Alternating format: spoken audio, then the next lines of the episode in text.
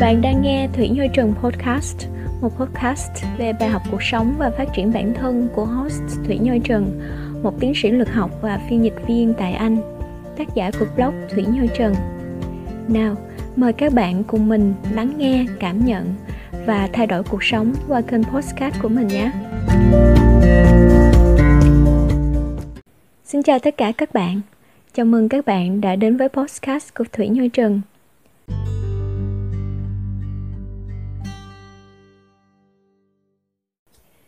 Xin chào mọi người, rất vui vì đã được gặp nhau.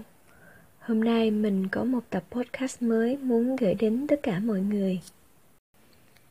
Thực ra, trái tim của một người con trai bằng với những ký ức mà anh ấy cướp giấu đi, còn trái tim của một người con gái bằng với tất cả những ký ức mà cô ấy cho đi. Có những thứ tình cảm trên đời được gọi là nợ nhau một lời tạm biệt một lời xin lỗi chân thành rằng tôi đã không thể đi cùng bạn xa hơn. Đơn phương Bài viết nằm trong chuỗi bài viết Yêu một người được đăng trên trang Thủy Nhơ Trần blog vào ngày 20 tháng 5 năm 2022. Mời tất cả các bạn cùng lắng nghe. Cũng đã gần 10 năm rồi, tôi mới lại viết về tình yêu Thực ra nói đúng hơn là mới đủ can đảm để phá vỡ lời nguyền của 10 năm về trước, để có thể trải lòng mình về tình yêu thêm một lần nữa. Sau những trải nghiệm không mong đợi, những vụn vỡ trong tâm hồn, cho đến khi tìm được một tình yêu đúng nghĩa, đó là cả một hành trình rất dài, với những bài học cuộc sống đắt giá, đáng để chiêm nghiệm về việc yêu một người. Sau mỗi cuộc tình, điều động lại nhiều nhất trong tôi. Có lẽ không phải là những kỷ niệm đã từng có, mà là những bài học rút ra được sau đó. Một người mà bạn đã từng yêu, chắc chắn họ phải có những điều tốt đẹp nào đó mà nó đã từng chinh phục được bạn. Vì vậy, tình yêu dù trọn vẹn hay gãy gánh giữa đường, bằng một cách nào đó, nó luôn là một phần rất đặc biệt trong cuộc sống. Suy cho cùng Mặc dù tình yêu không phải là tất cả cuộc sống của tôi, nhưng nó luôn là một phần không thể thiếu, một nguồn cảm hứng để tôi có thể sống hạnh phúc hơn mỗi ngày. Hình như, lúc nào trong cuộc sống của tôi cũng luôn có sự hiện hữu của tình yêu, cho dù đó là đơn phương hay đến từ hai phía.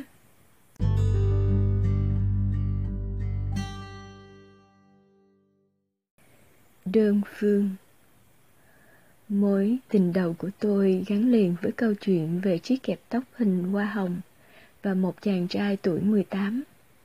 Thời cấp 3, tôi có sai nắng một anh bạn chung lớp. Nói đúng hơn, đó là một mối tình đơn phương. Nó cũng không hẳn là một tình yêu đúng nghĩa. Nó đơn giản là vì tôi thích cậu ấy, vì cậu ấy học rất giỏi và cậu ấy may mắn vì có được những cảm xúc rung động đầu đời của tôi. Nếu các bạn đã từng đọc bài viết Da trắng, da đen và những giá trị bản thân của tôi viết trước đây, các bạn sẽ hiểu được rằng thời cấp 3, tôi đã luôn là một cô gái rất tự ti vào bản thân. Khi vào lớp 10, tôi được đưa vào lớp chuyên hóa. Cậu ấy học giỏi hóa nhất lớp, trong khi tôi lại là đứa rất tệ môn này. Tôi thích cậu ấy, có lẽ xuất phát từ sự ngưỡng mộ trong lòng. Tôi cũng không nghĩ rằng bạn ấy biết tôi thích bạn. Tôi nhớ lúc chúng tôi học lớp 12. Khi đó là dịp 8 tháng 3, chúng tôi có một trò chơi bốc thăm tặng quà cho các bạn nữ. Có nghĩa là một bạn trai sẽ lên bốc thăm ngẫu nhiên tên của một bạn nữ trong lớp và sẽ tặng bạn ấy một phần quà đã được chuẩn bị sẵn từ thầy chủ nhiệm và các bạn trai trong lớp. Quà tặng lúc đó là những thứ nhỏ nhỏ, xinh xinh mà con gái rất thích như nhành hoa hồng, cây kẹo ngậm, cái gương nho nhỏ, đồ buộc tóc hay chiếc lược. Lúc đó tôi đã ước rằng bạn ấy sẽ bốc trúng tên tôi vì tôi chưa bao giờ nhận được bất kỳ món quà nào từ bạn. Ấy thế mà, Ông trời không phụ lòng người. bạn ấy bốc trúng tên tôi thật. Không cần phải nói, lúc đó tôi như vỡ òa vì hạnh phúc. Nhưng tôi đã kịp kiềm chế cảm xúc của mình lại, để bạn ấy không nhận ra rằng tôi thích bạn nhiều như thế nào. Cái khoảnh khắc bạn ấy trao món quà cho tôi, tôi như muốn thời gian dừng lại mãi. Lần bốc thăm ngẫu nhiên ấy đã khiến tôi mơ tưởng về một điều xa xôi hơn, như là tôi và bạn ấy có duyên nợ thật sao? Tại sao lại là tên tôi? Tại sao và tại sao?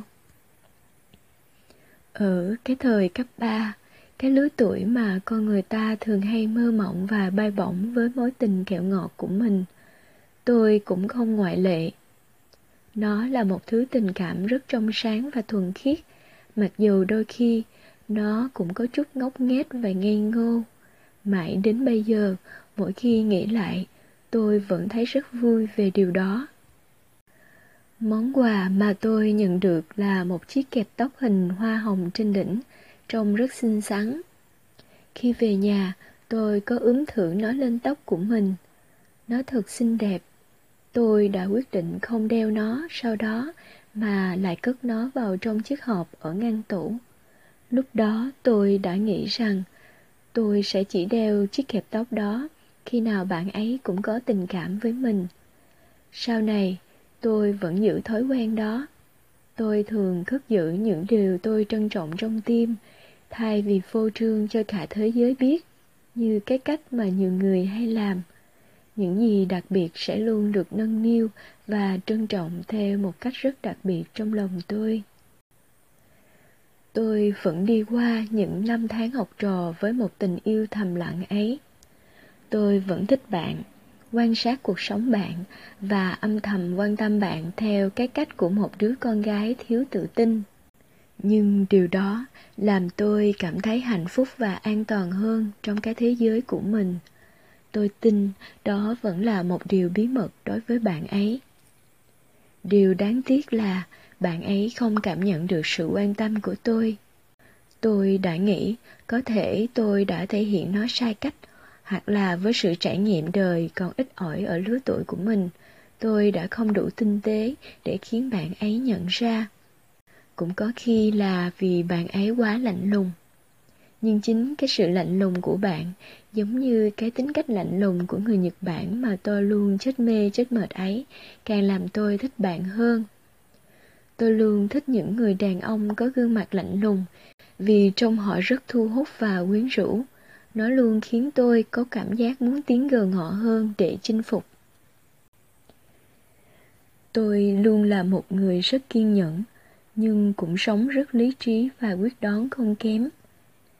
Khi nhiều lần cảm nhận được sự thật là bạn ấy không dành tình cảm cho tôi, tôi đã chọn cách buông bỏ. Thế là sau khi thi đại học, tôi đã nhờ một người bạn khác Người này chơi khá thân với tôi trong lớp lúc đó. Để trả lại món quà này cho anh bạn tôi thích, tôi đã viết một dòng chữ ngắn trên tờ giấy, gửi bạn ấy kèm theo chiếc kẹp tóc, trong đó có đoạn. Tôi hy vọng bạn sẽ tặng lại chiếc kẹp tóc này cho người con gái mà bạn yêu.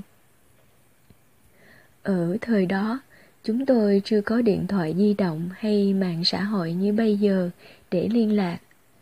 Vì vậy, những kỷ niệm thời học trò thường được lưu giữ qua những quyển lưu bút hay thư tay. Thật lòng, tôi đã rất muốn biết bạn ấy nghĩ gì sau đó. Bạn ấy nghĩ gì sau khi đọc những dòng chữ của tôi? Bạn ấy có ngạc nhiên không? Có thấy tiếc nuối điều gì không? Thế là chúng tôi mất kết nối với nhau kể từ sau đó, mặc dù chúng tôi cũng học chung một trường đại học. Thật khó để có thể duy trì sự quan tâm về cuộc sống của nhau khi mà chúng tôi lúc đó như hai đường thẳng song song. Biết chắc rằng sẽ không có điểm chung nên tôi đã không cố chấp để níu giữ nhau. Làm sao ta có thể cứ cố chấp yêu thích một người khi mà tâm trí và trái tim họ không thuộc về mình? Bạn đi một thời gian khá lâu, khi sự im lặng đã đủ dài hay đã đủ lâu để người ta có thể can đảm để nói lên tiếng lòng của mình. Một ngày nọ, tôi nhận được một lá thư từ bạn ấy qua thùng thư sinh viên. Đó là lá thư duy nhất bạn ấy đã gửi cho tôi.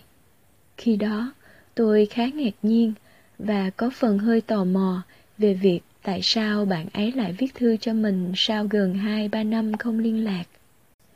Lá thư đó đã trả lời rất nhiều những điều khúc mắc trong lòng tôi bấy lâu. Những điều chưa kịp nói cũng đã được giải bài để tôi có thể hiểu bạn ấy nhiều hơn. Thực ra, trái tim của một người con trai bằng với những ký ức mà anh ấy cất giấu đi, còn trái tim của một người con gái bằng với tất cả những ký ức mà cô ấy cho đi. Có những thứ tình cảm trên đời được gọi là nợ nhau một lời tạm biệt, một lời xin lỗi chân thành rằng tôi đã không thể đi cùng bạn xa hơn. Tôi thích cái lãng mạn của thứ tình cảm gọi là không thể cùng nhau đó, nhưng vẫn hướng về nhau, quan tâm và giúp đỡ lẫn nhau khi cần. Sự thật là bạn ấy vẫn cứ luôn dõi theo tôi và chúng tôi vẫn hướng về nhau bằng một cách nào đó trong một khoảng thời gian rất lâu sau đó. Tôi thỉnh thoảng vẫn nghĩ về bạn ấy trong đầu mình. Tôi đã không biết được rằng, thực ra trong mấy năm học đại học, bạn ấy vẫn thường xuyên đến sân bóng để cổ vũ cho tôi khi tôi làm thủ môn trong các trận đấu. Trong thư bạn ấy đã viết cho tôi thế này.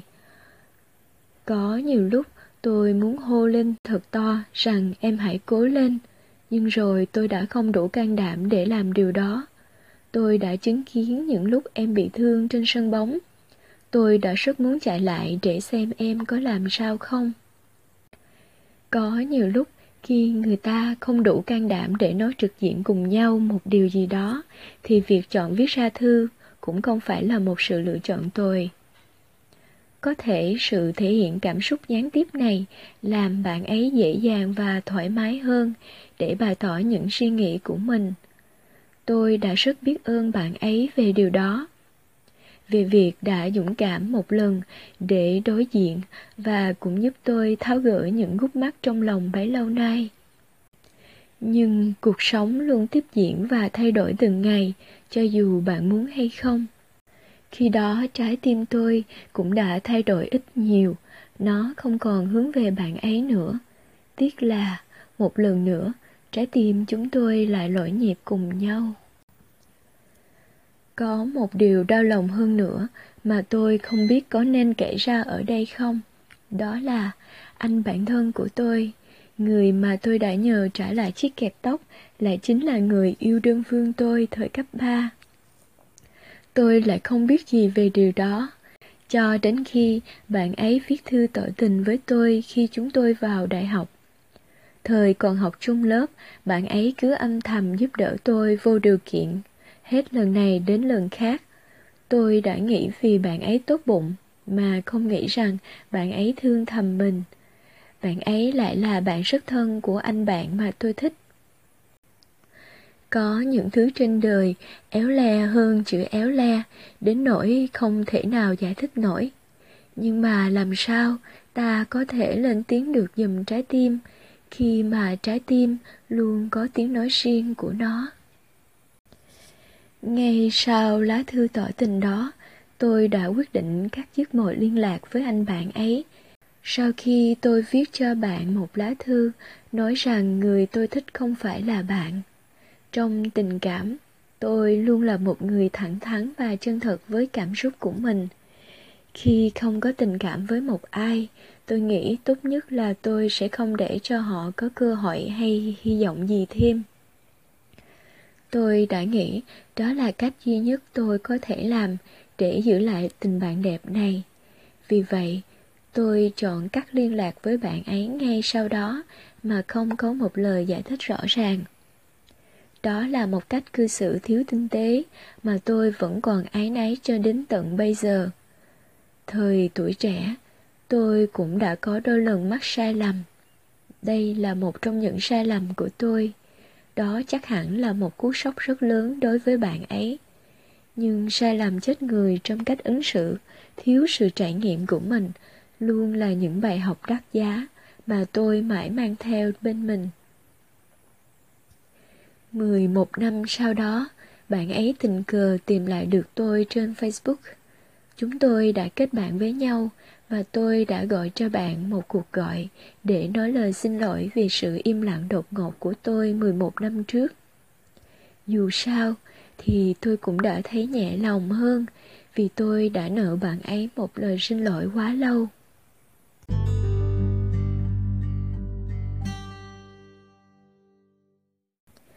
Mối tình đầu của tôi dù đơn phương nhưng đã dạy cho tôi rất nhiều điều về cách ứng xử trong một mối quan hệ. Tình yêu đôi khi giống như một trò trúng tìm khi hai trái tim bị lỗi nhịp nhau. Khi bạn yêu một ai đó, không có nghĩa là họ cũng sẽ yêu bạn hay đáp lại tình cảm của bạn theo cái cách mà bạn đã cho đi. Yêu một người là câu chuyện của cảm xúc, là sự cảm nhận của tâm hồn và là ngôn ngữ của trái tim. Yêu một người là phải dũng cảm thể hiện, dũng cảm thừa nhận tình cảm của mình, cũng là dũng cảm buông bỏ, dũng cảm rời đi nếu tình yêu đó không còn dành cho bạn. Yêu một người là nhiều lúc mệt mỏi vì cho đi, nhưng cuối cùng chợt nhận ra hạnh phúc là khi ta chọn dừng lại. Yêu một người không phải là cố chấp níu giữ những điều không thuộc về mình, mà là biết vui trong cái hạnh phúc của người kia, dù cái hạnh phúc đó không có bạn trong đó.